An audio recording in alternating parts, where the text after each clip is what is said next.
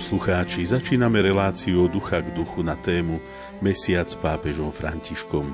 Vítam vás pri jej počúvaní. Moje pozvanie prijali naši stáli hostia Marian Bublinec, farár v Krupine. Vítaj Maroš. Ďakujem pekne. A Jan Vigláš, pedagóg kňazského seminára v Nitre. Vítaj Janko. Ďakujem všetkých poslucháčov, srdečne pozdravujem. Pokojný a požehnaný večer vám, vážení poslucháči, prajú tvorcovia dnešnej relácie. Hudobná redaktorka Diana Rauchová, majster zvuku Marek Rimovci a reláciou vás bude sprevádzať Jan Krajčík. Stále mu menej rozumiem, stále mu menej rozumiem, stále mu menej rozumiem a je to z mojej viny.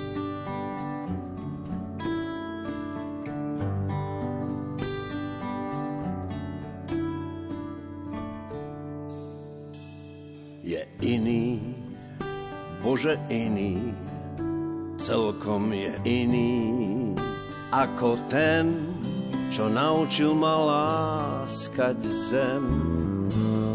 A každý gram jej hliny.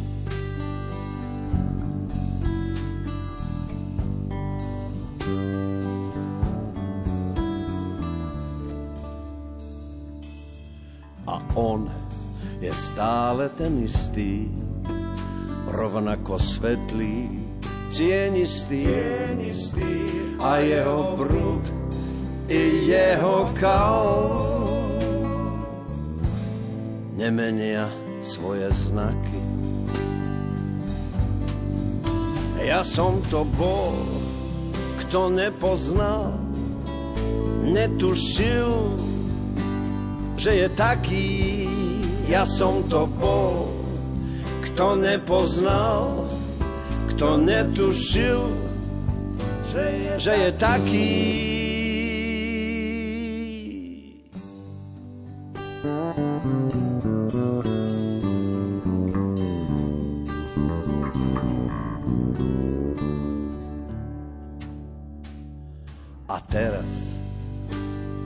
už neskoro, neviem ho nazvať, nazvať svojím. Stojím pred ním, jak myška pred horou, jak myška pred horou, a čoho si sa bojím.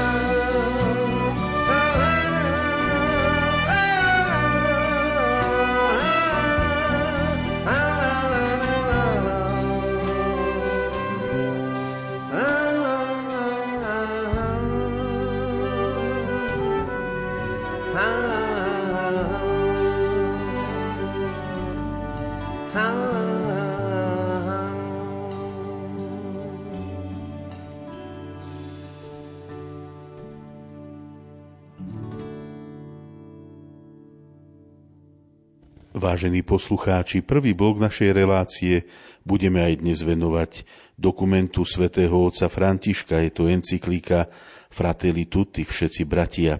Dnes pokračujeme v druhej kapitole. Janko, dnes ťa prosím o približenie dvoch podkapitol s názvom Príbeh, ktorý sa opakuje a postaví. Už minulý, minulý mesiac, v minulej relácii sme začali túto druhú kapitolu no, encykliky Fratelli Tutti, ktorá má názov Cudzinec na ceste, pretože v tejto kapitole sa svätý Otec venuje predovšetkým tomu známemu podobenstvu o Samaritánovi, ktorý ako jediný milosrdný pomohol človekovi, ktorého zbíjali zbojníci. A sme minule hovorili o tom, že že celá táto kapitola, aj celá tá encyklika vlastne smeruje k tomu, ak má svoj názov, že fratelli tutti, všetci máme byť bratia, tak práve na základe tohto podobenstva chce Svetý Otec doslova akoby zautočiť na, na našu ľahostajnosť, že toto podobenstvo spochybňuje, aj celé Sveté písmo spochybňuje každý druh determinizmu alebo fatalizmu. Čiže to sú smery, kde determinizmus, všetko je určené čo sa má stať, to sa má stať a ja s tým nebudem robiť nič, alebo fatalizmu, že to je taký osud. A toto nám niekedy slúži ako také výhovorky na to, aby sme boli ľahostajní. Že celé sveté písmo od prvého momentu, keď sa Boh pýta, Kaina, že kde je to vybrať Abel, doslova ako chce rozbúrať, zničiť takúto našu ľahostajnosť a všetky výhovorky, ktoré dávame. A hovorí, že toto podobenstvo je práve jedno z tých, ktoré potrebujeme uskutočniť, aby sme obnovili tento svet, ktorý nás služuje. Že toto podobenstvo naozaj môže človeka pomôcť mu pochopiť, čo sa vo svete deje a vyburcovať ho k tomu, aby sa stal tým milosrdným Samaritánom. Takže to, čím Svetý Otec tak nejako začína viacej hĺbšie rozoberať toto podobenstvo, je to, že hovorí, že je to príbeh, ktorý sa naozaj opakuje, to je názov tej podkapituly, že to nie je len jedno podobenstvo, ktoré opisuje to, čo sa udialo, alebo nejaké také symbolické veci, ktoré sa diali v minulosti, ale že je to niečo, čo sa deje aj v súčasnosti. Že aj dnes je čoraz viacej zranených ľudí, aj dnes sa každý deň, to sa každý deň nachádzame pred voľbou stať sa buď dobrými Samaritánmi, alebo nevšimnými pocestnými. A že všetci sme, alebo sme boli ako tieto postavy. Všetci máme niečo zo zraneného muža, niečo zo zbojníkov, niečo z tých, čo radšej obídu toho zraneného a niečo z dobrého Samaritána. Lebo naozaj nikto z nás nie je len taký len zlý a len dobrý. A preto je dobre, že pozrieť sa na každú jednu z týchto postav a skúmať sa, kde sa vo mne nachádza niečo z toho zraneného človeka, niečo z tých, z tých bojníkov, ktorí spôsobujú zranenia, niečo z tých, ktorí sú ľahostajní, a niečo z dobrého Samaritána, aby sme sa potom na tomto, aby sme toto dokázali na tom stavať. Je zaujímavé, že tie rozdiely medzi postavami sa úplne menia v konfrontácii s tým bolestným výrazom človeka, ktorý je ozbíjaný. Svetotec týmto chce povedať, že, že v tom momente, ako náhle sa ocitneme pred niekým, kto potrebuje pomoc, tak už nie je rozdielu medzi obyvateľmi Judei a Samárie minulosti, alebo dneska medzi obyvateľmi bohatého sveta, chudobného sveta, alebo medzi, medzi obyvateľmi severu a juhu. Dnes viacej kniaza obchodníka, čiže jedno, aké, aké povolanie, aké remeslo, alebo ako profesiu, či, či expertízu máme, jednoducho sú len dva druhy ľudí. Tí, ktorí tu bolesť príjmu a tí, ktorí urobia zachádzku, obchádzku. Tam vlastne padajú naše masky, naše nálepky a prestrojenia. Toto je hodina pravdy. Tam sa ukáže, čo vlastne čím sme. Svetotec ďalej hovorí, že je to, je to výzva, z ktorej však nesmie mať strach, lebo ten, kto sa nezachová ako zbojník alebo ako ten, kto robí obchádzku, tak vlastne je buď len zranený, čiže buď ten človek, ktorý potrebuje pomoc, alebo ten, ktorý nesie to zraneného na svojich pleciach. Takže to sa dosť doslova, že naozaj vytriedi, že na jednej strane sú zbojníci a tí, ktorí sú ľahostajní, a na druhej strane sú zranení a tí, ktorí pomáhajú. Zároveň Svetý Otec hneď to aktualizuje v tejto podkapitole tým, že, že dnes spoločenská a politická nevšímavosť robí z mnohých miest na svete spustnuté cesty. Pravidelne sa robívajú štatistiky a také rebríčky miest, ktoré sú najlepšie na život pravidelne sa tam umiestňujú mesta, povedzme ako, ako Vancouver v, v Kanade, alebo Zurich, alebo Viedeň, dokonca ako aj naše európske mesta sa väčšinou spolu s americkými umiestňujú v, v, v tých, tých prvých desiatkách alebo stovkách. A potom sú, sú mesta, ktoré sú najnebezpečnejšie na život. Sme ako bol Bagdad, alebo, alebo Damask, alebo, alebo Kábu, mesta, ktoré sú vo vojnových konfliktoch. Čiže Svetotec hovorí, dnes z mnohých miest na svete sa tvoria spustnuté cesty, kde nachádzame mnohých, čo sú na okraji spoločnosti, alebo ktorí sú tam zranení na okraji, na okraji ciest. A že toto podobenstvo nepredstavuje nejaké alternatívne možnosti, že čo by sa bolo stalo s tým ťažko zraneným človekom, keby bol niekto z tých, ktorých obišiel, pomohol a tak ďalej. Nie, Svetec hovorí, že Ježiš toto podobenstvo povedal preto, že má dôveru v lepšiu časť ľudského ducha. Že on sa to dokáže dotknúť, povedzme aj tých, ktorí vyprovokovali toto podobenstvo, že, že vieme, že to bol zákonník, ktorý mal vôbec problém pomenovať, že to bol Samaritán, ktorý sa zachoval lepšie ako Žid, tak povedal to tak veľmi všeobecne, že, že ten, ktorý preukázal milosrdenstvo, ale vlastne Ježiš to podobenstvo povedal tak a povedal ho tým ľuďom, lebo stále má dôveru, že dokáže v komkoľvek rozvinúť tú lepšiu časť ducha. A v ďalšej časti tejto kapitoly, v podkapitole s názvom Postavy, svetote sa zameria už na jednotlivé typy postav, ktoré v tomto podobenstve vystupujú. Najprv sa to celé podobenstvo začína s bojníkmi. Dnes aktualizované na dnešnú situáciu. Sú to vlastne mnohé také tie temné tiene spoločnosti, ktoré reprezentujú násilie používané pre malicherné mocenské záujmy, chantivosť a konflikty. Čiže dnes môžeme myslieť samozrejme na, na tie veľké konflikty, ako sú najmä voj, vojny. Teraz už žiaľ, už pomaly, už naozaj 3 mesiace vojna na Ukrajine. A stále viacej vidíme, že, že ani sa netaja tým, ktorí, tí, ktorí tú vojnu rozpútali, že, že oni vlastne chcú celé tú územie obsadiť, pretože tých ľudí nepovažujú za nejaký osobitný národ, ktorý má právo na nejaké seba určenie.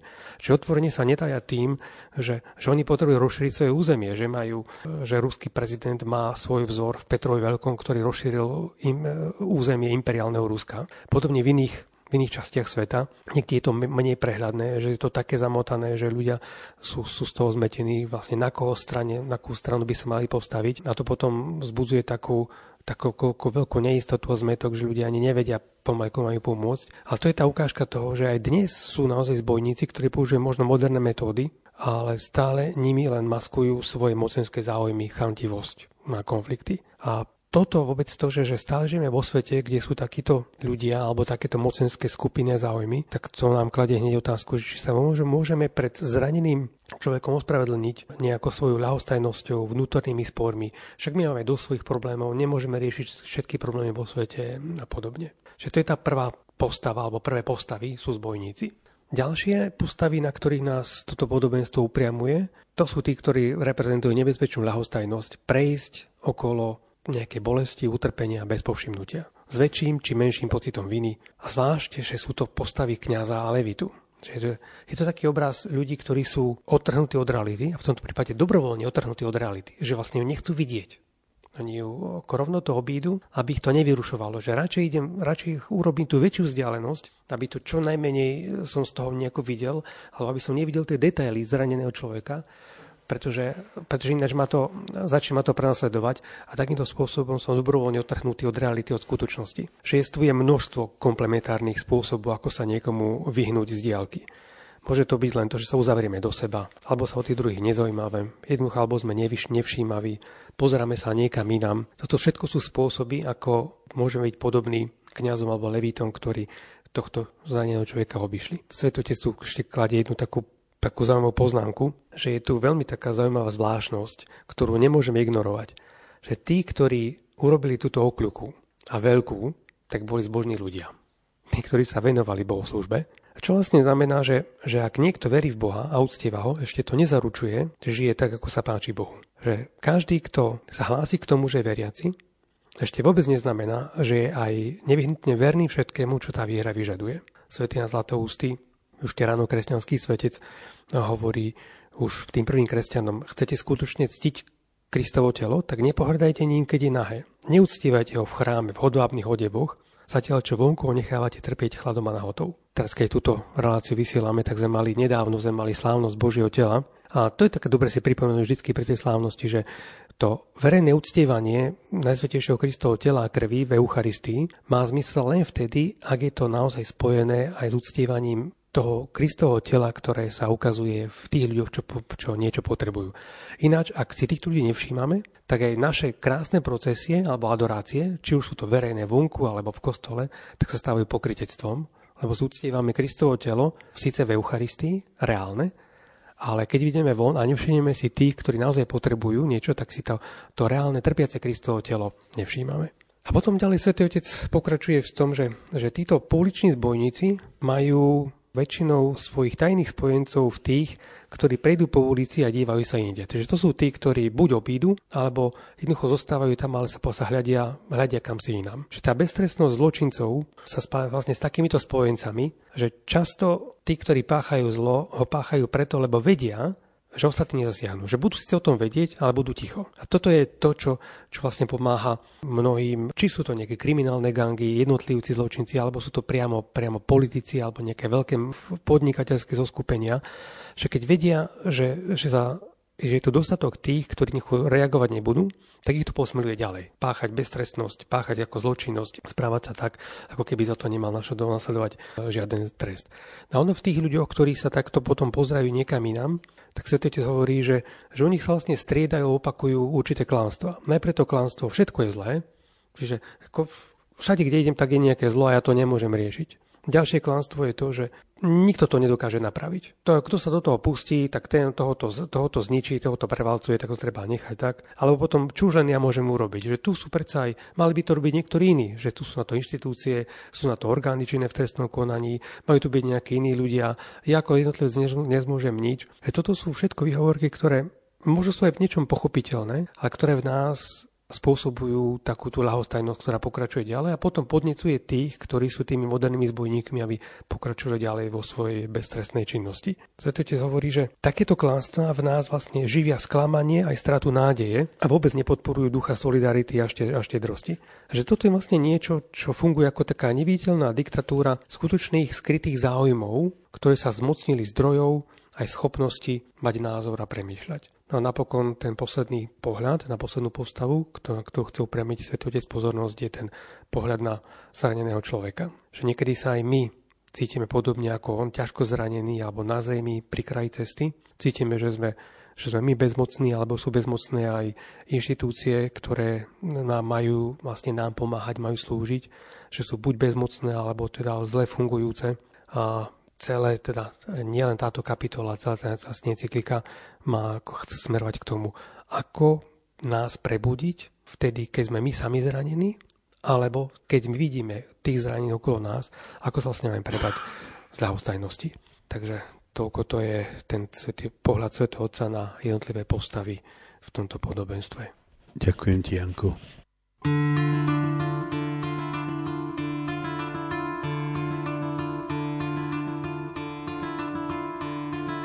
Jedno křehké tělo a jeho tvář bílá. Říká, jsem tvá radost, říká, jsem tvá síla. Jedno křehké tělo, které se tu hláme prolomíme ticho. Do úst si je dáme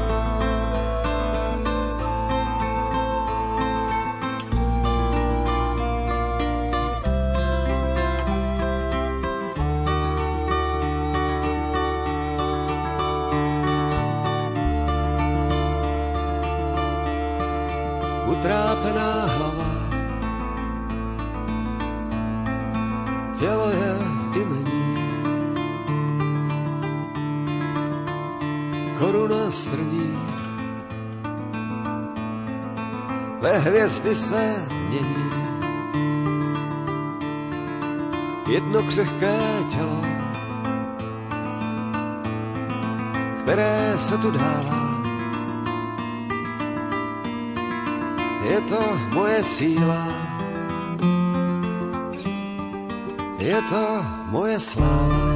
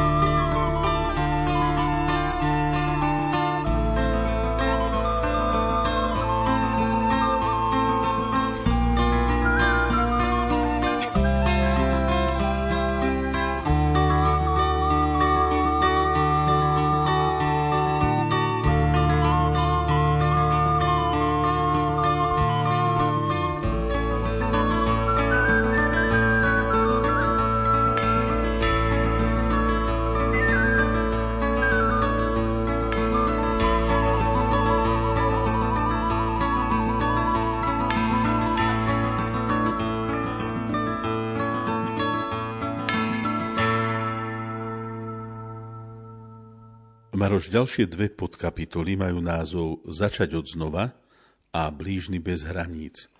O čom v nich svätý Otec hovorí? Sú to zároveň už vlastne podkapitoly, ktoré končia, myslím, druhú kapitoly, potom začína tretia. A stále ostávame pri podobenstve, o ktorom ešte aj Janko rozprával a stále svätý Otec upozorňuje na niektoré také dôležité veci z tohto podobenstva. A možno, že prvá vec začať od znova, alebo ešte by sa to dalo možno, že aj tak nazvať táto podkapitola začať od spodu, je vlastne to, že nesmieme čakať všetko od tých, ktorí nám vládnu, pretože to by bolo detinské. Že mnoho razy máme tú tendenciu, ako poukazovať na to, že však tí hore nech spravia poriadok. Sú tam preto, aby naozaj poriadok robili, to je pravda, že, že bohužiaľ mnoho razy nie, nie je to o tom, že teda rozmýšľať, premýšľať, majú tú autoritu, majú moc, majú mandát a mnoho razy je to stále horšie a teda nie, nie, jednoducho nejde to tým správnym smerom, ale ostať spokojný, že oni sú tí hore a ja som ten dole, ktorý nič nemôže spraviť, tak by bolo dedinské, alebo možno, že také tak ten tváriť sa ako anonym, ako niekto, koho sa to nič netýka. Svetý Otec hovorí, že máme možnosť spoločnej zodpovednosti, ktorá nám dovoluje spúšťať a vyvolávať nové procesy či zmeny. To znamená, že my, my máme tiež určitú zodpovednosť a tým, že možno, že nemôžem zmeniť celý svet, pretože, pretože sa to nedá, ale keď nemôžem zmeniť celý svet, znamená to, že môžem zmeniť niečo, v mojom okolí, na čo ja osobne mám dosah, alebo čo môžem tak nejak, čo môžem začať, čo môžem iniciovať, čo, čím sa môžem inšpirovať. Čiže stojíme pred veľkou šancou vyjadriť to, že sme všetci bratia a že, sme, že môžeme byť všetci aj milosrdní Samaritáni, ktorí na seba berú tú zodpovednosť, hej, že ako ten náhodný okolo idúci, ktorý ide okolo toho a nezačal nadávať, že čo je to za morálku, čo je to za, kde je polícia, ako sa to mohlo stať, keď sa toto stalo a začal rozmýšľať, že ako pomáhať. Teda prvá taká veľmi dôležitá výzva je, aby sme prestali možno e, šomrať a nadávať na všetkých, ktorí, ktorí sú nad nami. Možno, že pozerať kriticky, zdravokriticky a povedať si, tento tam naozaj nemá čo robiť je to katastrofa, alebo ten, ktorý tam bol predtým, takisto urobil katastrofu, teda hľadať zodpovedne toho, kto by išiel na tie miesta, ale zároveň ako začať, začať čo si robiť v tom svojom prostredí. By som to tak, taký príklad, ktorý nie je v encyklike, ale napríklad Dom Bosko, hej, že Turíne, ktorý, ktorý začal tým, že videl, že chlapci sa túlajú a začali ich nejakým spôsobom oslovovať, spájať, možno sa s nimi hrať, občas sa s nimi niečo pomodlil a nemyslel si vtedy, určite neplánoval, že založí nejakú spoločnosť, ktorá bude raz celosvetová a rozšíri sa v podstate do všetkých krajín sveta. Ale snažil sa spraviť to, čo môžem spraviť teraz v tej chvíli. To, že pán Boh z toho malého semiačka potom dal výraz veľkému stromu, tak to je ďalšia vec, ktorá je už potom naozaj Božia, alebo že je to svetlo, ktoré zapádil cez dom Boska maličké, ktoré zrazu ožiarilo aj, možno dá sa povedať, celý svet. Takisto ma- Matka Teresa, takisto František Asisky. Jednoducho všetci svetci, tak by sme mohli povedať, boli tí, ktorí začínali a nemali ambície, že ideme meniť svet. Keď um, svätý František Asisky počul, že oprav, oprav moju kieza, teda kieza je aj církev, aj kostolík, tak si automaticky myslel vo svojej tej pravej pokore, že má ísť nejaký, opravovať nejaký kostolík v lese a nie teda, že ja som povolaný reformovať celú církev a celý svet. Ale pán Boh ho použil na to práve cez tú pokoru, že, že sa veci možno pohli dopredu. Teda to je tá veľká výzva, že keď raz nemôžem spraviť nejaké super veľké veci, neznamená, že nemôžem robiť niečo e, také malé, drobné, inšpiratívne a že postupne sa, to už je Božia vec, hej, že čo sa z toho vyvinie. Pre nás je dôležité, že sme spravili to, čo sme mohli spraviť. Teda my Podporujme to, čo je dobré, dajme sa zo všetkých síl do služieb dobra tam, kde práve sme. Teda môžeme začínať z dola, alebo teda zo, zo spodu a bojovať za to, aby sa postupne to dobro, bojovať za to tým správnym spôsobom, aby sa dobro postupne rozšírilo. A to, čo je konkrétne a blízke, môže pokračovať až do posledného kúta svojej krajiny sveta a to, čo práve sme hovorili, že takýmto spôsobom sa dá robiť dobro neostať pritom individuálni, individualisti. Nie sme tu preto, aby sme, aby sme každý sa uzavreli do svojej individuálnej povahy, ale hľadať niekoho, kto by nám pomohol. Tak ako Samaritan vyhľadal hostinského, ktorý sa o toho človeka potom mohol ďalej postarať. Čiže sme povolaní k tomu, aby sme vytvárali spoločné my, ktoré je oveľa silnejšie ako súčet malých jednotlivcov. Teda to spoločné my, ktoré môžeme vytvoriť spoločenstvo, je silnejšie ako súčet tých jednotlivých, jednotl- teda jednotlivcov alebo individuály, to znamená, že keď sa desiati ľudia, ktorí chcú robiť dobre spoja, tak to spoločenstvo desiatich je oveľa silnejšie, ako keby to dobro robil každý sám, pretože sme povolaní práve do toho spoločenstva a celok je viac ako jedna jeho čas a je tiež viac ako len jednoduchý súčet. To znamená, že medzi tými ľuďmi, ktorí sa spoja, pretože chcú robiť dobro, začne, začnú raz vzťahy lásky a tieto vzájomné vzťahy lásky sú veľmi dôležité, pretože už aj prví kresťania nakoniec boli charakterizovaní tým pozrite, ako sa milujú. Hej, že tí pohania videli tú lásku tých kresťanov, takže môžeme toto robiť a myslím si, že je to výzva a také spýtovanie svedomia pre každého, ktorý rád lamentuje a tým lamentovaním zakrýva niekedy svoju lenivosť, pohodlnosť a možno, že takéto, ten pesimizmus, čokoľvek, jednoducho sme tu preto, aby sme spravili dobro tam, kde práve sme. Samaritán odišiel bez toho, aby čakal na prejav uznania alebo vďaky. Teda on, on robil dobro, pretože to mal tak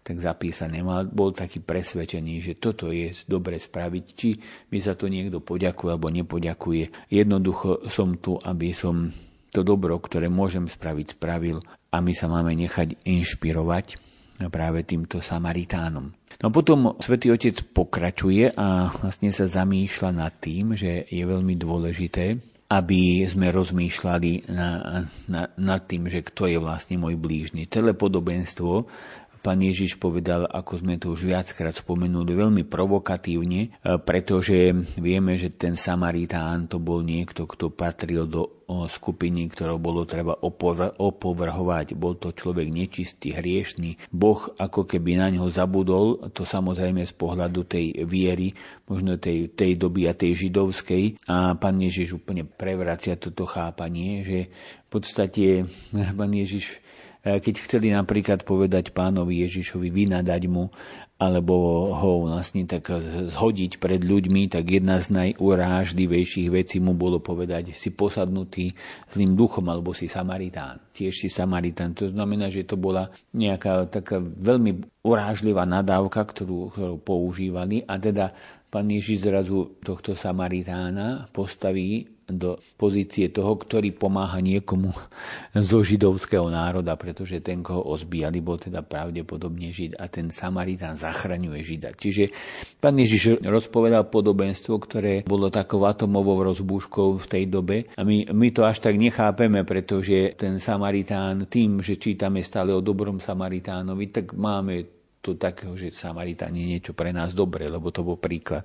Ale pre tých, a samozrejme pre tých súčasníkov to bolo veľmi také provokatívne, ale veľmi dôležité. A teda pán Ježiš nám hovorí, že, že dobro robiť znamená prekračovať hranice, že nemôžeme, sa nemôžeme ohraničiť sa v tom, že te, teda tebe pomôžem, tebe nepomôžem, teba mám rád, teba nemám rád. To ľudské srdce je vlastne, dá sa povedať, jedna nádoba lásky a, a žiť vzťahy tak, že s tebou mám dobrý vzťah, teba milujem a teba nenávidím, je nezmysel, pretože keď raz niekoho nenávidím, tak sa mi zakalí celé moje srdce a do každého vzťahu vojde aj z tej nenávisti. To znamená, že Boh nás pozýva k tomu, aby sme všetkých naozaj milovali aj keď ten spôsob lásky u niektorých môže byť viac tej vôli ako možno v citoch, ale stále to má byť prejav tej opravdivej lásky. Takže to je ďalšia taká výzva, že keď robíme dobro, tak nemôžeme pozerať na hranice alebo na to, že že to, a s tebou áno, s tebou nie. Prakticky, zase to nie je vencyklik, ale prakticky to znamená to, čo niekedy my máme aj v našich farnostiach istým spôsobom všetci, že ide sa napríklad na nejakú púť a ľudia sa tak zvyknú niekedy pýtať. A to bolo vo všetkých farnostiach, kde som bol. A ten tam ide tiež do toho autobusu. Hej, ten ide tiež, tak ja nejdem, lebo ja ho neznášam. Hej.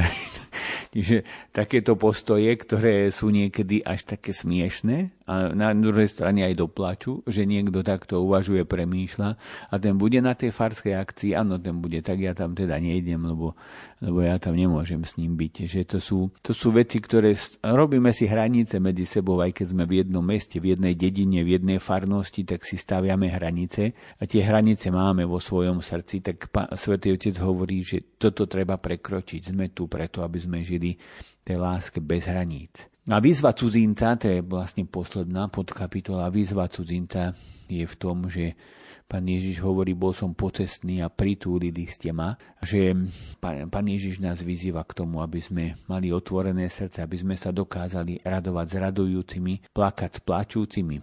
Tieto Ježišové slova pre, kres, pre nás, kresťanov, majú ešte ďalší taký ďalší taký transcendentný rozmer, teda tak, rozmer, ktorý presahuje a ktorý nám hovorí, že v každom človekovi my aj v tom odvrhnutom máme spoznávať Ježiša Krista. A napriek tomu, že nám viera ponúka takúto ako nesmiernu motiváciu milovať tých druhých, tak Svetý Otec hovorí, že ma niekedy zarmutuje skutočnosť, že církev, ktorá má všetky, všetky prostriedky preto, aby dokázala milovať, tak e, potrebovala veľmi veľa času, aby napríklad odsúdila otroctvo, rozličné formy násilia a teraz žijeme takisto v tej dobe, že ako keby sme sa báli odsúdiť to zlo, ktoré sa aj v samotnej cirkvi možno deje a, a jednoducho povedať, že, že toto nie je správne a sa toho musíme vzdať a musíme proti tomu bojovať a musíme to pomenovať a musíme to odstraňovať a že žijeme vlastne v dobe, keď napriek tomu, že sa živíme pánom Ježišom Eucharistiou, sa podporujú rozličné formy zadubeného a násilného nacionalizmu, xenofóbne postoje, pohrdanie druhými, zlé zaobchádzanie s tými, ktorí si, sú nejakí odlišní od nás. A pritom stále žijeme v nejakom tom vedomí takého toho nášho dobrého kresťanstva. Čiže toto je taká veľká výzva, aby sme, aby sme sa zamysleli nad tým všetkým a po príklade, na príklade dobrého Samaritána naučili sa tak znova, znova milovať tou skutočnou láskou. Ďakujem, Maruš. Dáme si teraz hudobnú prestávku a po nej prejdeme do ďalšieho bloku našej relácie ku katechézam z generálnych audiencií. tvoja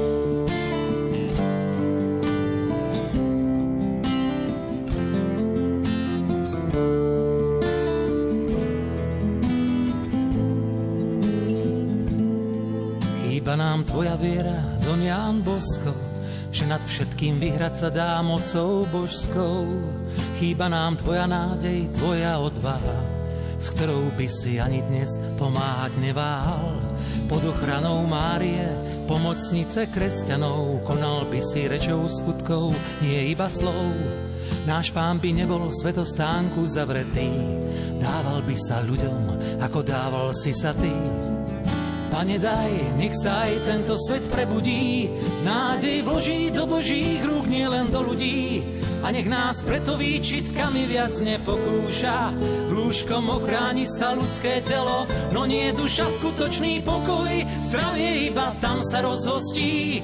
Kde je pánom Ježiš prameň všetkých milostí a viac ako na zem, hľadme dnes na nebesá. On je s nami po všetky dni, preto nebojte sa.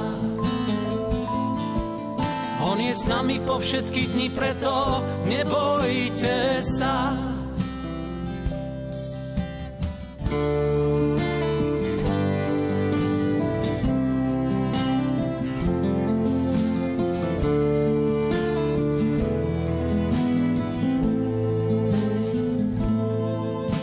si v jeho mene slúbil, že sa nič nestane tým, ktorí smrteľnému hriechu povedia nie a nik z tvojich chlapcov, kto mal v toto dôveru, nedostal od chorých na Valdoku choleru.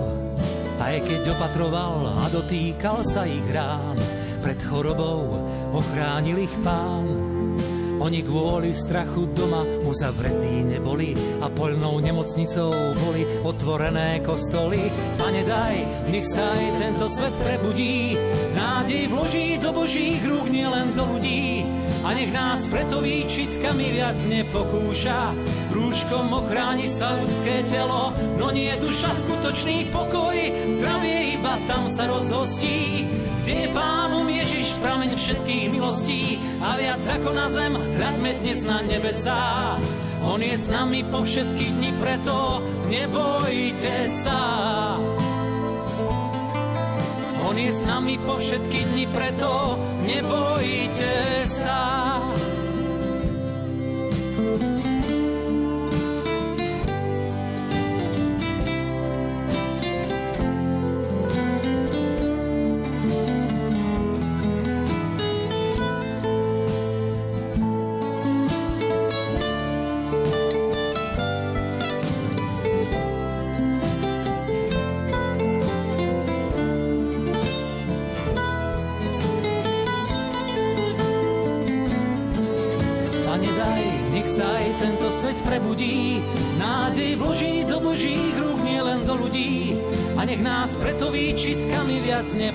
Nepokúša, rúškom ochráni sa ľudské telo, no nie je duša skutočný pokoj, zdravie iba tam sa rozhostí. Kde je pánom Ježiš, prameň všetkých milostí a viac ako na zem, radme dnes na nebesá. On je s nami po všetky dni, preto nebojte sa. On je s nami po všetky dni, preto nebojte sa.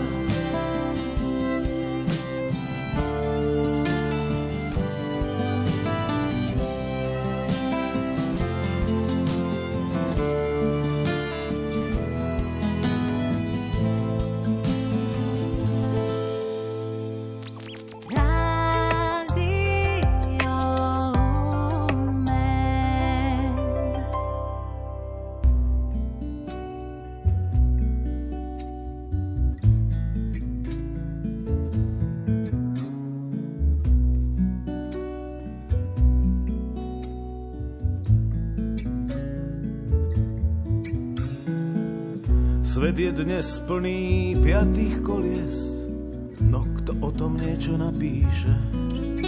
O tých neodsúdených trestancoch, poctivých hlupákoch, o tej väčšine, čo je tu navyše. O tých, čo nezmestia sa do počtu jeho teplých papúč a dobre pripravených šancí. Svet je dnes plný piatých kolies, uštvaných, prebytočných a neželaných ľudí, zahriaknutých národov ako cesto umiesených más.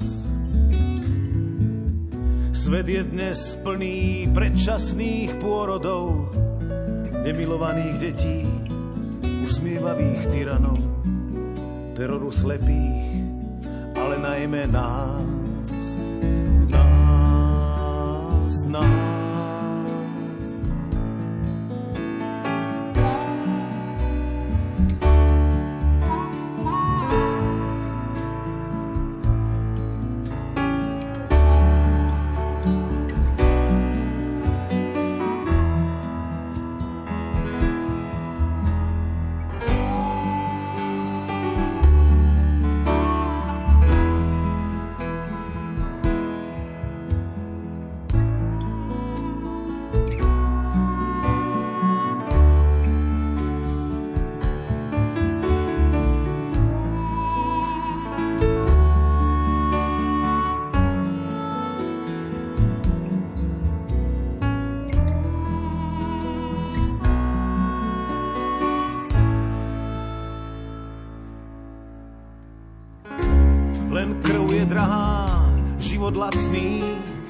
Zábavu tu majú len oplaň a blázni. Áno, svet je plný piatých kolies. Pribúda ich denne milióny a márne si myslíš, že v tom zlom kšefte zvanom ľudský život nejdeš ty, lež oni.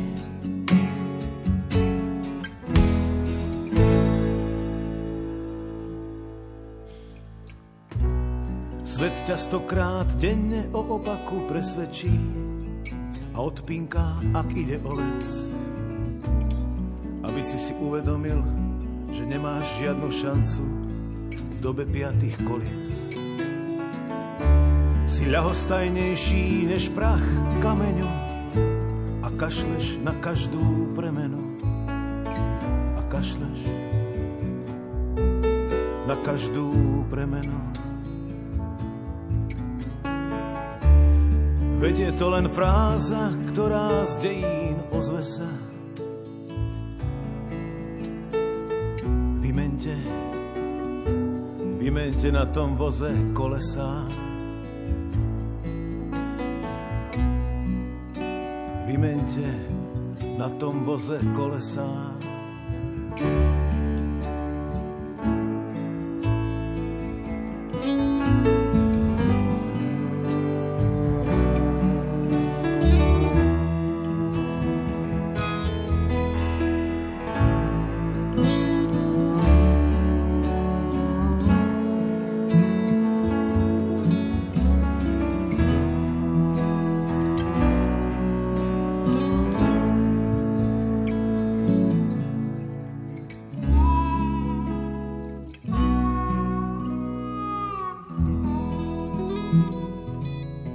Poslucháči, počúvate reláciu o ducha k duchu na tému Mesiac s pápežom Františkom. Vstupujeme do druhého bloku našej relácie, ktorú tvoria katechézy z generálnych audiencií. Svetý Otec sa venuje cyklu o starobe. Katechéza, ktorú povedal 1. júna, vychádza zo 71. žálmu. Janko, prosím ťa, keby si nám myšlienky svätého Otca na túto tému teraz povedal. No je to žalm, ktorý, som si to ani ja nikdy neuvedomil, hovorí o človeku, ktorý je vystavený útokom alebo takým takým úkladom zo strany iných ľudí. A Svetotec hovorí, že žalmista je práve starý človek, ktorý sa obracia na pána v situácii, keď mu hrozí nebezpečenstvo. A preto tu celú tú katechézu zameral na starých ľudí, ktorí vnímajú to, akí sú zraniteľní, akí sú krehkí, že vlastne sa ocitli v čase skúšky. Že tá katechéza hovorí o silnom napätí, ktoré je prítomné v stave staroby že už samotná slabosť je skúškou, keď starší človek prežíva svoju krehkosť a zraniteľnosť v pokročilom veku. Niektorí ľudia si to tak uvedomujú, e, povedzme už len v tom, ako sa veľmi rýchlo až dosť, že rapidne začal meniť svet a tie nové technológie. Že niektorí ľudia sa naučili robiť povedzme aj so smartfónmi, tými dotykovými telefónmi alebo s tabletmi alebo s počítačmi, ale naučili sa niektoré veci, aby komunikovali, ale ale veľa vecí už musia nechať svojim deťom či vnúkom, ktorým to nastavia. A nehovoriac o tom, že, že už ten slovník, ktorý sa používa, ktorý dneska mlad, mladá alebo stredná generácia používa, tak nerozumie mnohým veciam, ktoré sú z angličtiny alebo slangovým výrazom. O to viacej, keď, keď si uvedomujú, že, že však bola, keď sme tu mali pandemické obdobie, tak, e, tak sa počítalo s tým, že sa budú prihlasovať cez počítač, cez mobily, že budú nejaké elektronické registrácie. A veľa ľudí, ako práve tých starších, ktorí boli na jednej strane zvýhodnení tým, že v tom, v tom očkovaní mali prednosť, tak boli v takých stratení, že sa na to nevedeli dostať, že sa nevedeli zaregistrovať. Takže a toto už, už dávno prežívali starí ľudia. Preto je žalmista v tomto v 71. žalme, tak, tak ten žalmista je starý človek, ktorý vyslovne spomína skutočnosť, že je vystavený opusteniu, podvodu a zneužitiu a arogancii, ktoré sa tak často vyvršujú práve na starších ľuďoch. Že aj, aj v dnešnej kultúre, ktorú Svetotec tak často nazýva kultúrou skartovania, vyraďovania, odpisovania, vyhadzovania, sú starší ľudia odsúvaní na vedlejšiu kolaj a trpia spomenutými vecami, tomu tej opustenosti, podvodom, zneužitiu, arogancii. Aj dnes je veľa tých, ktorí využívajú vysoký človek človeka, aby ho podviedli zastrašovali stále počúvame, a nielen u nás, správy o starších ľuďoch, ktorých niekto bezohľadne podviedol, aby sa zmocnili úspor, alebo starších ľudí, ktorí sú ponechaní bez ochrany alebo opustení, bez starostlivosti, ktorí sú urážaní formami pohrdania, zastrašovania. A je to veľmi vážne, keď sa takéto niečo deje, deje v rodinách. Vždy, vždy to tak otrasie v Slovenskom, keď, keď prinesú televízne noviny správu o tom, že nejaký opustený senior či, či dôchodkynia dostal, že nielen, ukradli o peniaze, ale napríklad, že niekoho e, priam zavraždili, dobodali a naozaj niekedy kvôli smiešnej sume peňazí alebo keď sme počúvali príbehy od tých ľudí, ktorí utekli z Ukrajiny, že mnohí napríklad odchádzali alebo odkladali ten odchod do poslednej chvíle práve preto, že tam mali svojich rodičov, ktorí neboli ochotní odísť, alebo preto, že sa starali slova o niekoho, kto bol opustený a nemali to srdce, aby toho človeka opustili a niekedy sa už museli a s tým, že sa stále ešte trápili, mali vyčitky svedomia, pretože čo vlastne sa stalo s tými ľuďmi, ktorí zostali úplne opustení, ktorí sú už tam imobilní a že oni vedeli, že keď oni odídu, tak už zrejme im nepomôže nikto, alebo tam zostanú len starí ľudia, ktorí si ktorí sami potrebujú pomoc a že ako si vôbec títo ľudia pomôžu. Tak preto Svetotec hovorí, že najvážnejšie je to, keď sa toto deje priamo v rodinách, že, že, že niekoho máme v rodine, o koho sa môžeme postarať a tomu dávame ešte pocítiť, že už vlastne ten človek je na nič, že je na odpis. Celá spoločnosť, hovorí svätý otec František, sa musí urýchlene ujať svojich starých ľudí, lebo oni sú pokladom. Ten žalm, na ktorý svätý Otec reaguje v tejto katechéze, žalm 71, vlastne tak hovorí, že moji nepriatelia hovoria o, o mne a tí, čo číhajú na môj život, radia sa spoločne a vravia, Boh opustil. Prenasledujte ho, chytte ho, veď ho nemá kto zachrániť. Že to si hovorí žalmista, ktorý sám je v tom, tom vyššom veku. Svetý sa sa hovorí, že dôsledky sú úplne fatálne, veď, veď dnešná doba, ktorá je dobou ľudských práv, moderná civilizácia, nielen, tu staroba stráca svoju dôstojnosť, ale dokonca sa pochybuje, či si zaslúži, aby ďalej pokračovala. Že je to úplne až cynické, keď, keď ekonomia vyrátajú, koľko stojí napríklad spoločnosť, starostlivosť o ľudí dôchodcov, ktorí už nepracujú, ktorým, sa treba, ktorým treba platiť zo sociálne poisťovne a ktorým vyplácajú najmä zdravotné poistenia, poisťovne, platby a často aj tí ľudia sa cítia takí, ktorí sa nedostali tej potrebnej starostlivosti a zároveň tu niekde ekonomicky vypočíta, že koľko to stojí spoločnosť, aby sme tu týchto ľudí živili. A zároveň keď si vyrátajú to, že, že medicína im pomáha dokonca prežiť ešte dlhšie než v minulosti, a to znamená, že keď niekto vstúpi do dôchodkového veku, že môže 20, dokonca 30 rokov, niekto možno až pomaly 40 rokov čerpať z dôchodkového poistenia, alebo zo, zo zdravotného poistenia a že, že však napokon nebude dosť tých peňazí pre týchto dôchodcov. To je na čo poukazuje Svetý Otec, že, že moderná spoločnosť doslova ako keby pochybovala, či si zaslúžia títo ľudia, aby ďalej žili medzi nami. Že ako je možné, sa pýta František, že moderná civilizácia, taká vyspelá, výkonná, skrýva chorobu, skrýva starobu, ako je možné, že politika, ktorá tak rada hovorí o dôstojnom prežití, o ľudských právach, je zároveň úplne necitlivá k dôstojnosti starých a chorých ľudí? Už ten starec zo žalmu práve vďaka modlitbe objavuje dôveru v pána. Svetý Augustín, už čo je 3. 4. storočie, v komentári k tomuto žalmu nabada starých ľudí, ktorých svätý Augustín poznal, že neboj sa, že budeš opustený v tvojej starobe. Prečo sa bojíš, že pán ťa opustí, že ťa zavrhne v čase staroby, keď ti dôjdu síly? Aj ten žalmista v vyššom veku hovorí, vyslovuď ma, zachráň ma, nakoľko mne svoj sluch a pomôž mi. Buď mi ochranou, skalou a opevneným hradom na moju záchranu, veď ty si moja opora a moje útočište. Že starší ľudia, sa vďaka, ktorí vďaka modlitbe objavujú Božiu vernosť a nachádzajú určitú dôveru, istotu, silu, tak môžu byť tí, ktorí potom učia mladších ľudí o sile modlitby a o svedectve a môžu vydávať svedectvo o jej sile. Že teda toto je niečo, čo môžu odozdať starší ľudia potom mladším, to je tá náuka krehkosti. To som že teológia krehkosti, keď, keď starší ľudia vďaka modlitbe objavia to, že Ježiš v Evangeliách nikdy neodmietol prozbu toho, kto bol odkazený na pomoc. A že keď sa starší ľudia modlia slovami tohto žalmu, nezdajú sa Bože odo mňa. Bože môj, ponáhľaj sa mi na pomoc. Nech sa zahambia zhynú moji protivníci. Hamba a potupa nech pokrie tých, čo mi zlochystajú, že naozaj hamba mi mala padnúť na tých, ktorí vedia ťažiť zo slabosti, choroby a staroby. Takže keď starší ľudia objavia silu modlitby, tak môžu ďalších naučiť vďaka svojej slabosti, že všetci sa potrebujú odozdať pánovi a prosiť ho o pomoc a v závere katechézy, ako Svetý Otec to zvykne robiť, také to praktické prepojenie, tak e, odkázal všetkým nám, najmä tým, ktorí ešte nemajú vek seniorov, že nakoľko aký máme vzťah k starším ľuďom v našich rodinách. Pamätáme na nich, navštevujeme ich, snažíme sa, aby im nič nechybalo, rešpektujeme ich, chodíme si k ním po múdrosť, múdrosť života. Však aj ty raz budeš starčekom či starenkou, staroba príde na každého. A Títo starší ľudia sú pamäťou rodiny, pamäťou ľudstva, pamäťou krajiny, tak si ich treba chrániť, lebo oni sú múdrosťou, oni sú pokladom, sú pokladom pre tento svet aj pre církev. Ďakujem, Janko. Ďalšia katechéza, ktorú svätý Otec e, hovoril 8. júna, vychádza z rozhovoru pána Ježiša s Nikodémom, najmä z Nikodémovej otázky, ako sa môže človek narodiť, keď je už starý. Ako to vysvetľuje svätý otec Maroš?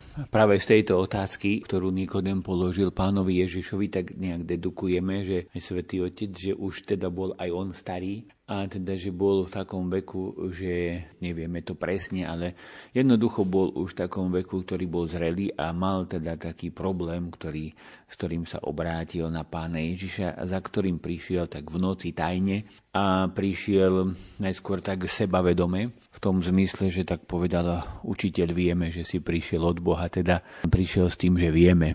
A keď pán Ježiš začal rozprávať o tom, že sa treba znova narodiť, alebo ešte možno, že tak bližšie je ten preklad z hora narodiť, tak vtedy Nikodem zrazu zistil, že nevieme, aj že ani on nevie a začal sa pýtať, že a ako sa to, ako sa to dá, ako či mám vojsť druhý raz do života svojej matky. Teda pán Ježiš začal rozprávať o takom narodení sa z hora alebo znova a svätý Otec hneď na začiatku ako rozlíšil, aby napríklad neprišlo k nejakému nepochopeniu, že, že tu sa nejde o nejakú novú reinkarnáciu, ako je to mnoho razy teda bežné v nejakých iných náboženstvách, alebo aj teraz. Že teraz už tak, že niekedy sa žije v tej reinkarnácii, že toto, takéto opakovanie reinkarnáciou by bolo nezmyselné, alebo, a pretože by vyprázdnilo každý význam prežitého života a každý život by sa mohol vymazať ako nejaký neúspešný experiment, zaniknutá hodnota, prázdnota na zahodenie, ale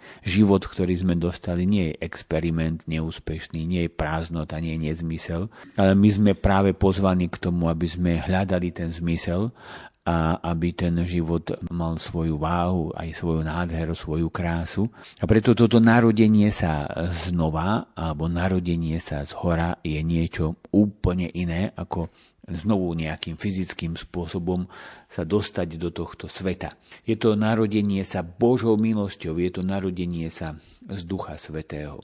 Čiže ide teraz je naozaj tá otázka, že o čo vlastne ide a čo nám to môže povedať aj do týchto katechéz, ktoré sú o starobe a premýšľaním vlastne o starobe každého človeka. V skutočnosti staroba nielenže nie je prekážkou pre narodenie sa z hora, o ktorom hovorí Ježiš, ale stáva sa práve vhodným časom na osvetlenie alebo na pochopenie tejto veci, že naša doba a kultúra má, pova- má tú tendenciu považovať narodenie sa dieťaťa za záležitosť čisto biologickú, nejakú produkciu, reprodukciu ľudskej bytosti. A sme zúfalo taký posadnutý mýtusom o väčšnej mladosti, zúfalo posadnutý používa Svetý Otec práve tento výraz nejakým neporušiteľným telom byť stále, tak aj tá pesnička bola, myslím, čo spieval Karel Gott, byť stále mlád, že to by tak bolo. A že samozrejme vyjadrenie tej túžby, ktorá je, ktorá je byť. A vieme, že táto túžba sa, sa neuskutoční a že my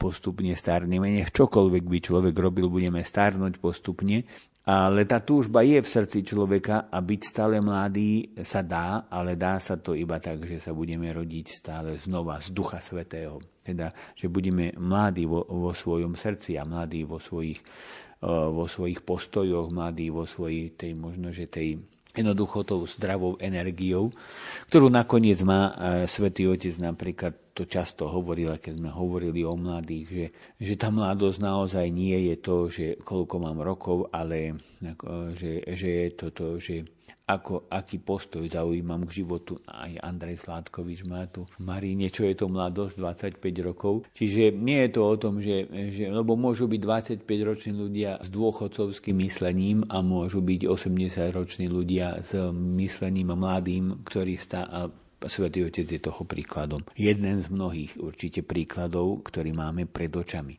Čiže nejde tu teraz o to, že nejakým spôsobom poraziť tú starobu a liekmi, kozmetikou spomaľovať, skrývať. Vlastne všetko to, všet, všetky tie príznaky staroby je to niekedy až také trápne vidieť to na tých, na tých ľudí, na nás ľuďoch, ako, ako sa snažíme všetko možné spraviť, len aby sme zakryli vrázky toľko, toľko maskovania, toľko chirurgických operácií, aby sme mlado vyzerali. vyzerali. Svetý otec spomenul slova jednej, povedal múdrej talianskej herečky, ktoré, keď jej povedali, že jej musia odstraniť robiť vrázky, tak jej povedala, nedotýkajte sa ich. Toľko rokov trvalo, kým som si ich získala, tak sa ich nedotýkajte. Že to je taká tá nádherná a nádherná staroba, ktorá je veľmi krásna. A nakoniec to vidíme aj na tých ľuďoch e, starších alebo aj starkých, ktorí prijali tú svoju starobu. Možno, že majú vrázkavú tvár, ale tie oči a aj ty nakoniec tie vrázky sú úplne nádherné a určite nie také trápne, ako keď niekto si dá umelo vyhľadiť tvár, má dobre, že nie 120 rokov a vyzerá tak trošku ako chodiaca múmia, ale to každé už ako, ako sa rozhodne. Teda Svetý Otec hovorí o živote ako o nádhernom, krásnej, krásna nedokončenosť hovorí, že aj niektoré umelecké diela, ktoré e, vlastne sú nádherné, tak majú práv, e, sú nádherné práve preto, že je to vlastne, že sú nedokončené. Myslím, že aj nejaká, teraz nie som si symfónie, taká sa volá, neviem, či Beethoven nedokončená. Že, že vlastne je nádherná, ale nie je dokončená, pretože my na tejto zemi, Svetý Otec hovorí, že my tu nežijeme, aby sme završili život smrťou, ale tu život dolu žijeme, aby sme ju iniciovali. A nechať sa preniknúť Duchom Svetým znamená to, že vlastne ten duch nás bude stále inšpirovať k novým a k novým veciam. Že on bude prenikať naše srdce a my môžeme stále na novo a mladicky prežívať aj svoju starobu. V tom zmysle, že mladicky, že, že budeme vidieť do budúcnosti. Vaši starci budú snívať sny, hovorí sa v Biblii, a budú, budú vidieť tie dávne časy a budú sa tešiť z tých dávnych časov, ktoré možno my už nedožijeme tu v tele, ale dožijú ich tí, ktorí idú za nami a my nejakým spôsobom máme tiež na nich na nich účasť. Teda vlastne tá cesta, cesta k tej takej skutočnej, opravdivej, takej tej mladosti je práve cesto otvorenie sa Duchu Svetému, ktorý nás znovu zrodí z hora, pretože on nás naplňa takouto láskou, pravou nádherou, krásou, ktorá práve ide iba z, tohto, z, z, z, z Ducha Svetého. Teda staroba nie je miesto, keď máme začať lamentovať nad svojim životom, ale staroba je miesto, kde toto všetko môžeme ešte hlbšie pochopiť, e, upriamiť sa na to, čo je podstatné, čo je dôležité. Môžeme si uvedomiť, čo je, čo je vlastne druhoradé, treťoradé, čo nám vôbec netreba.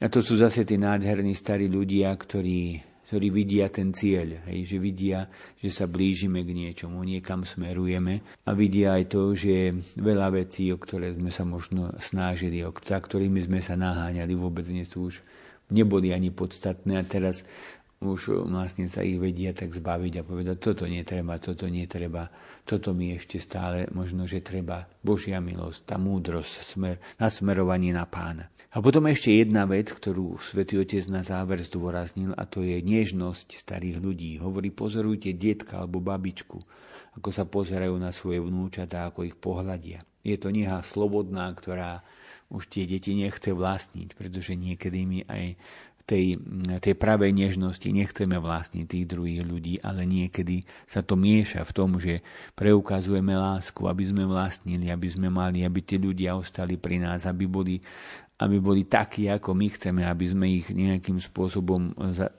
tak sformovali, možno až zmanipulovali. Ale tá, tá nežnosť staroby je vlastne taká nádherná, že, že ja viem, že už nebudem to možno dlho, že nemôžem vlastniť toho človeka, ale viem ho tak nádherne pohľadiť, teda to pochopenie otvára dvere k pochopeniu Božej nežnosti. Boží rozmer, staroba nám pomáha pochopiť Boží rozmer, ktorým je neha. Staroba je osobitný čas na vymanenie budúcnosti z tej techno, z technokratickej ilúzie. Je to čas Božej nežnosti, ktorá tvorí a vytvára cestu pre nás všetkých. Tak nech nám Duch Svetý teda pomáha, zakončuje Svetý Otec, aby sme si uvedomovali tieto nádherné veci aj v starobe a hlavne otvárali sa Duchu Svetému, ktorý nám pomáha, aby aby sme ich vedeli v našich životoch aj tak prežívať. Ďakujem, Maroš. Dáme si teraz hudobnú prestávku a po nej budeme pokračovať v katechézach.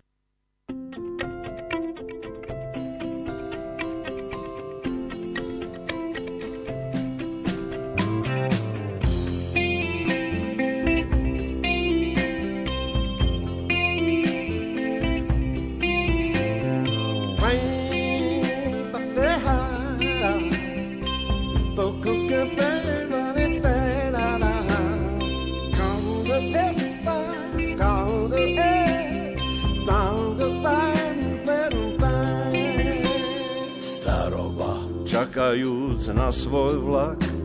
Staroba nestojí príliš o slova.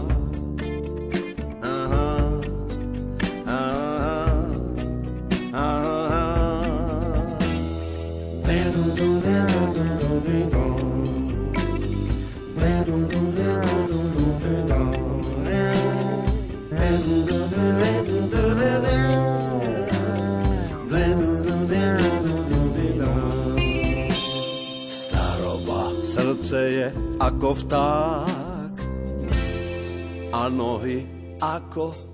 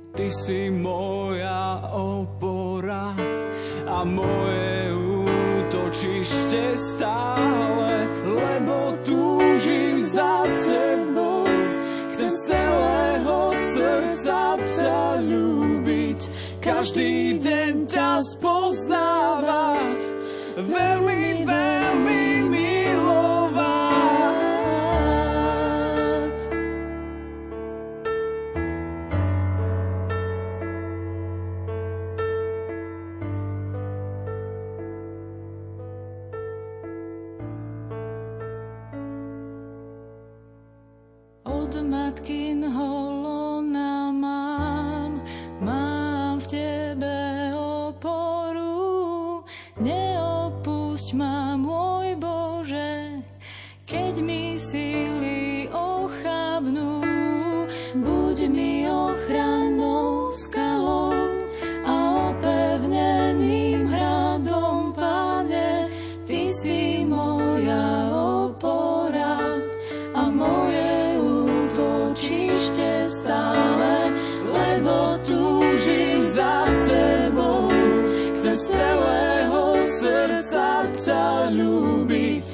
každý deň ťa spoznávať, veľmi,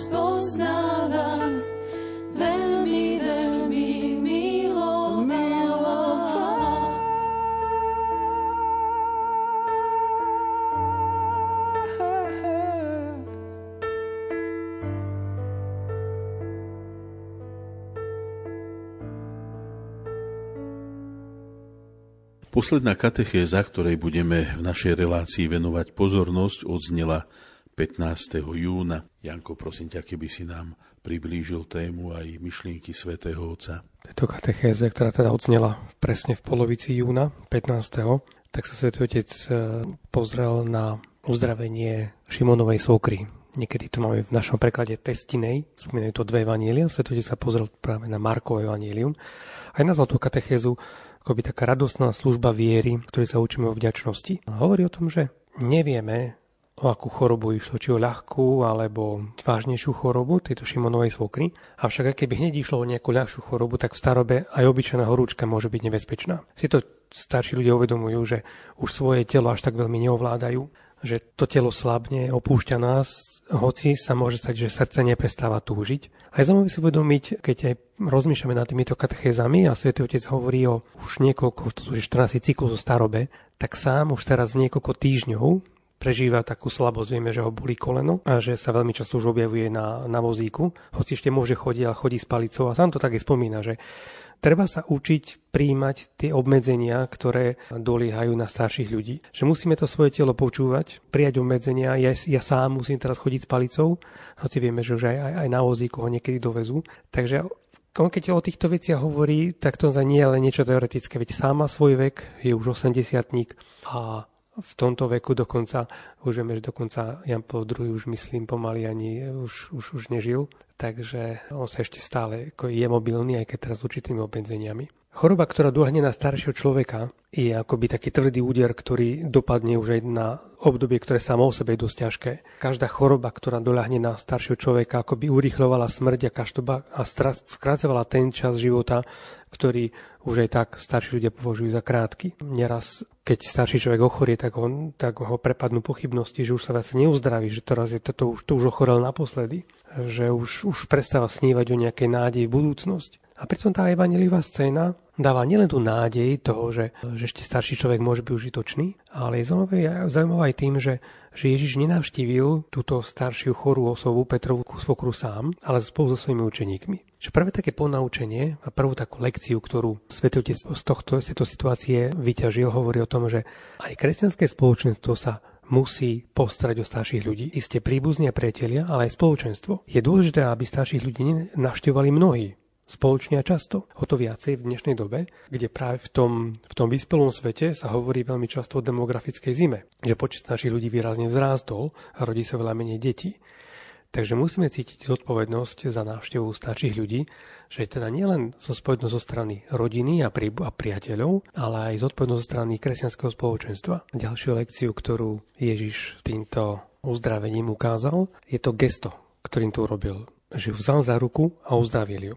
To isté gesto urobil aj vtedy, keď uzdravil 12-ročné dievča, ktoré zomrelo. Čiže je to gesto, ktorým dáva svojim učeníkom už takú prvú lekciu, že spása sa ohlasuje prostredníctvom pozornosti voči chorej, chorej osobe. Takže toto je taká, taká tiež taká ďalšia lekcia. Tá prvá bola tým, že Ježiš neprichádza sám, ale prichádza s viacerými. Potom tým, že, že prejaví pozornosť ako gesto gesto tak, takej citlivosti, že dotkne sa jemne človeka, uzdraví ho, postaví na nohy. A ďalšiu lekciu potom dáva tá samotná uzdravená žena, ktorá stala a začala ich obsluhovať. Že tí starší ľudia môžu sa niekedy sami cítiť taký odsunutý nabok, alebo niekedy sami majú také pokúšanie sa stiahnuť. Ježiš opäť dáva silu slúžiť, opäť zaraďuje do spoločenstva a zaujímavé, že evangelisti na to nekladú žiadny osobitný dôraz, ide, ide tu akoby, akoby o takú úplne bežnú normálnosť nasledovania. Že ona vstala a začala ich obsluhovať. Ako keby že nič sa odrazu ne, neudialo, že hneď je úplne do takej normálnosti. Takže v závere katechézy Svetotec hovorí, že ten duch rodovania služby, ktorý Ježiš požadoval svojich učeníkov, napokon nie napokon záležitosťou len žien, aj keď často počujeme, že, že to boli ženy, ktoré obsluhovali, veď vieme, že v, pri poslednej večeri Ježiš sám sa opásal a začal obsluhovať. Evanielia nikdy nepodporujú nejakú takúto gramatiku alebo po predstavu panujúceho muža slúžiacej ženy. Na druhej strane to však nemení nič na skutočnosti, že ženy môžu svoju vďačnosťou a jemnocitom viery učiť mužov tým veciam, ktoré sú pre mužov ťažšie pochopiteľné a ktoré sú ženám také úplne bližšie. Ale to už tá samotná Ježova pozornosť, ktorú sa dotkne ruky, jemne sa skloní nad, nad e, chorým človekom, dáva najavo tú osobitnú citlivosť, ktorú mal Ježiš voči slabým a chorým a ktorá sa týka všetkých nás. Takže to sú také lekcie, ktoré Svetý Otec v tejto katechéze priniesol, že k starším ľuďom je dobre chodiť viacerí a často ich naštevovať. Zároveň prejaviť také gesto, že pozornosti. Hoci to také nenápadné gesto. A zároveň tí, ktorí sú, sú uzdravení, to je zase tá lekcia, ktorú dáva uzdravená žena, že hneď využiť tú možnosť, že dostal, vrátili sa mi sily, dať ich, dať, dať ich do služby tým druhým, necítiť sa odsunutý na bok. Ďakujem, Janko.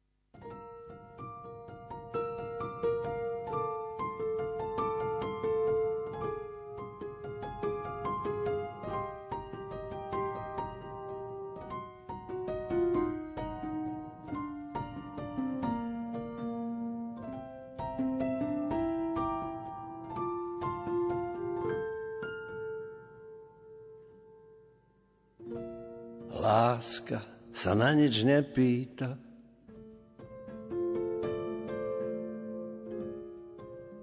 Láska buď je, buď nie je. A času zvonia kopytá. a ona sa im smeje.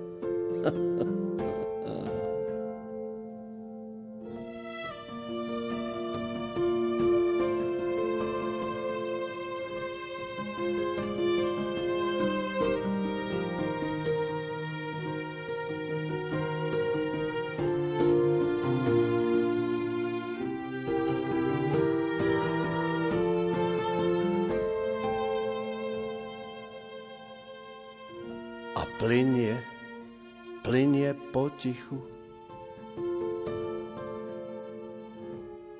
Ako tá voda riečna.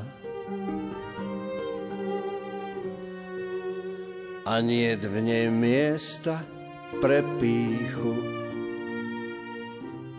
Lebo je dcerou večná, večná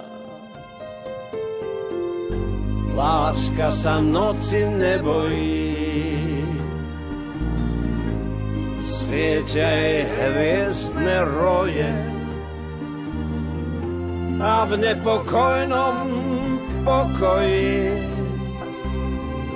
Verne si koná svoje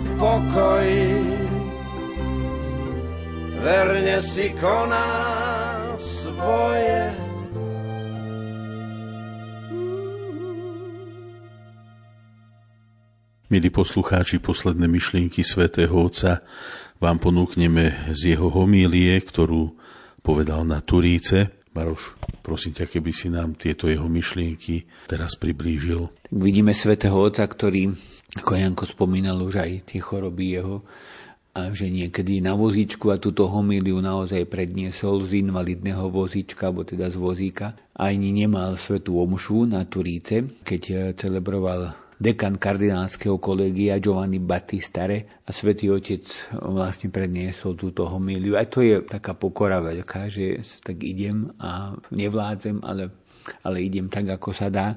Príjmem aj ten vozík, možno aj tú svoju slabosť. A tejto svojej slabosti nás pozbudil k také veľkej síle, pretože vychádzal z Evanielia, keď e, pán Ježiš hovorí svojim učeníkom Duch Svetý, ktorého pošle Otec vo svojom mojom mene naučí vás všetko.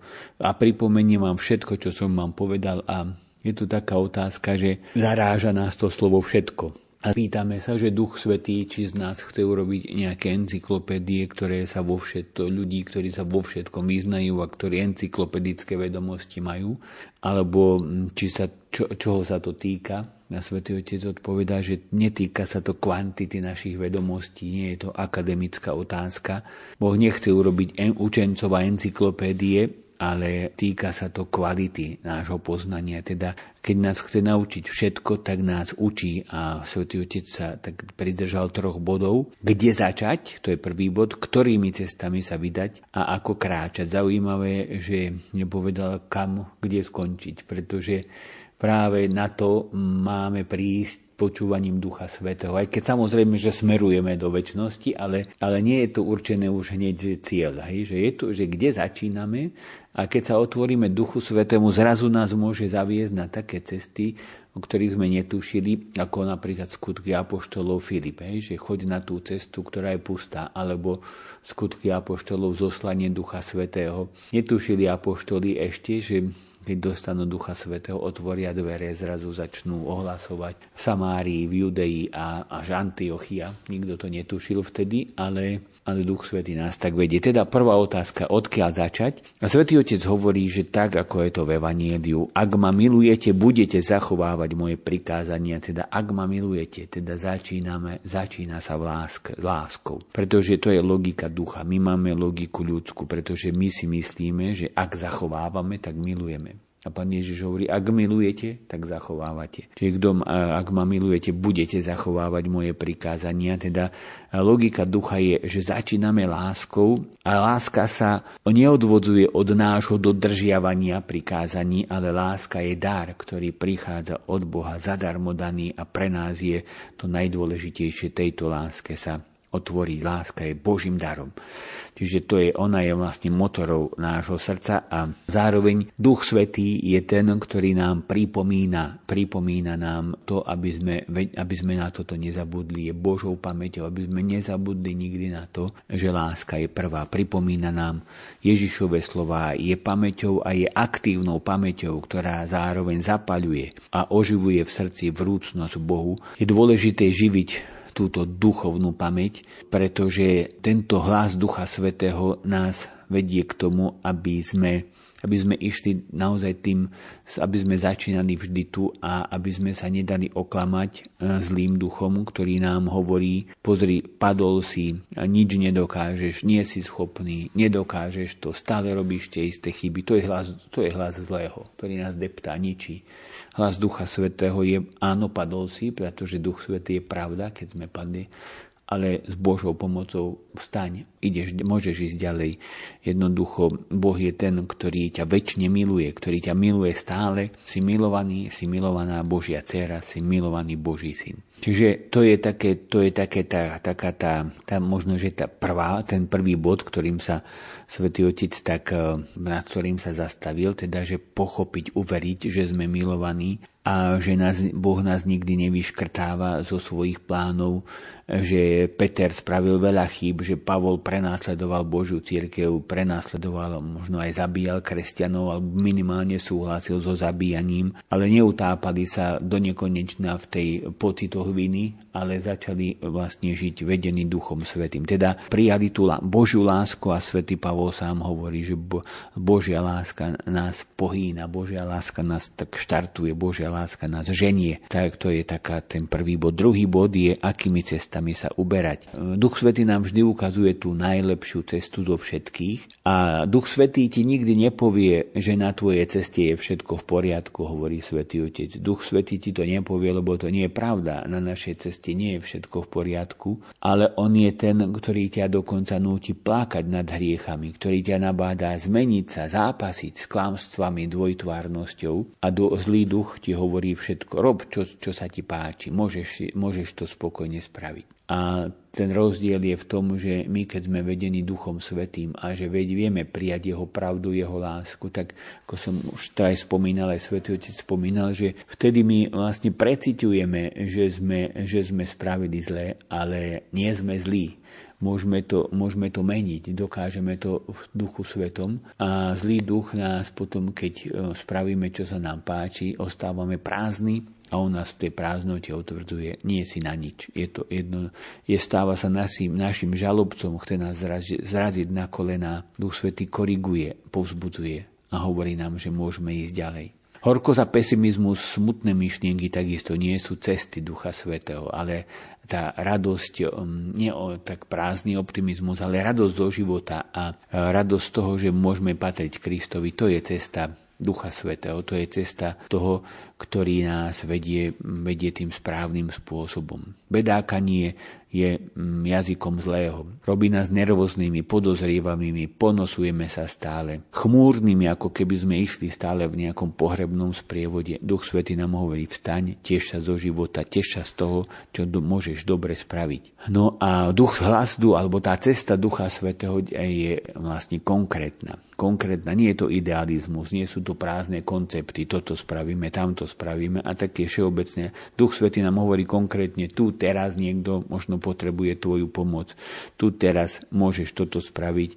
Čiže konkrétne teraz môže spraviť tento skutok. Podať ruku konkrétne tomuto človekovi, ktorý tu leží v prachu. To je, e, to je duch svetý. A duch, duch zlý nám, budeme robiť dobro, budeme sa o to snažiť, pripravíme si na to nejaké projekty a tak. Čiže vlastne všeobecné rozprávanie o dobre to je od zlého, to nie je od pána. No a posledná, posledný ten bod, teda, že sme hovorili, odkiaľ ideme, akými cestami ideme, nám učí Duch Svety a ako máme kráčať. Čiže vlastne je to tá otázka, že ako ísť. No a máme byť nie stádom, Svetý Otec hovorí, nebyť stádom, ktoré posilňuje ohradu, teda pozatvárať sa do svojich ohrád, ale my máme byť tou otvorenou pastvinou, teda e, vlastne byť, byť spolu, ale byť otvorenou pastvinou, nebyť ohradený, ohraničený tými svojimi vlastnými predstavami, zaujatý svojimi vlastnými problémami, uzatvorený do národných a skupinových príslušností. Církev nám hovorí, že toto všetko by nestačilo naopak, že toto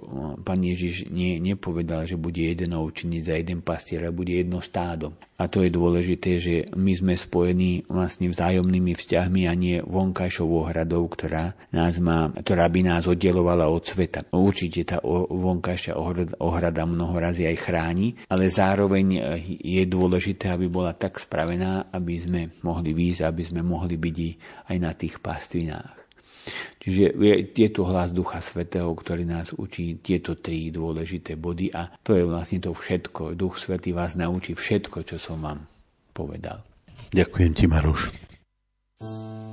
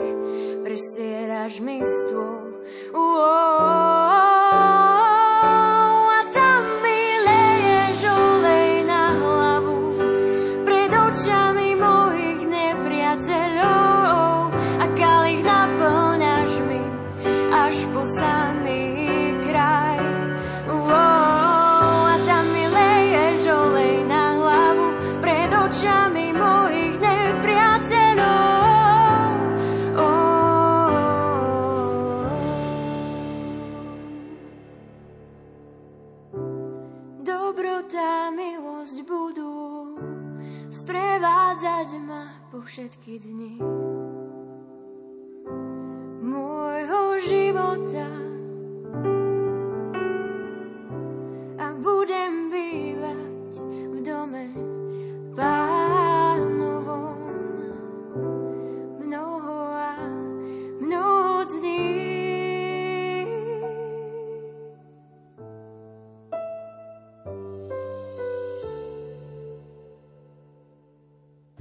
priatelia, sme v závere našej relácie o ducha k duchu na tému Mesiac s pápežom Františkom. Zo srdca ďakujem mojim hostom, spolubratom Marianovi Bublincovi a Jánovi Vyglašovi za ich čas aj za myšlienky, s ktorými sa s nami podelili. Zo štúdia Rádia Lumen v Banskej Bystrici vám želám pokojnú, požehnanú noc v mene hudobnej redaktorky Diany Rauchovej a majstra zvuku Marka Rimóciho. Od mikrofónu sa lúči Ján Krajčík. Teraz vás pozývam zakončiť našu reláciu požehnaním svätého otca Františka. Benedicat vos omnipotens Deus, Pater et Filius et Spiritus Sancti. Amen. Nech tvoje cesty nájdu vždy svoj cieľ a nech vietor fúka len v tvoj smer. Nech teplým lúčom slnka svoju tvár oddáš a tvoje polia kropí jemný dáš. A kým sa znovu stretneme, nech ťa drží Pán vo svojich dlaniach. A kým sa znovu stretneme, nech ťa drží Pán vo svojich plániach.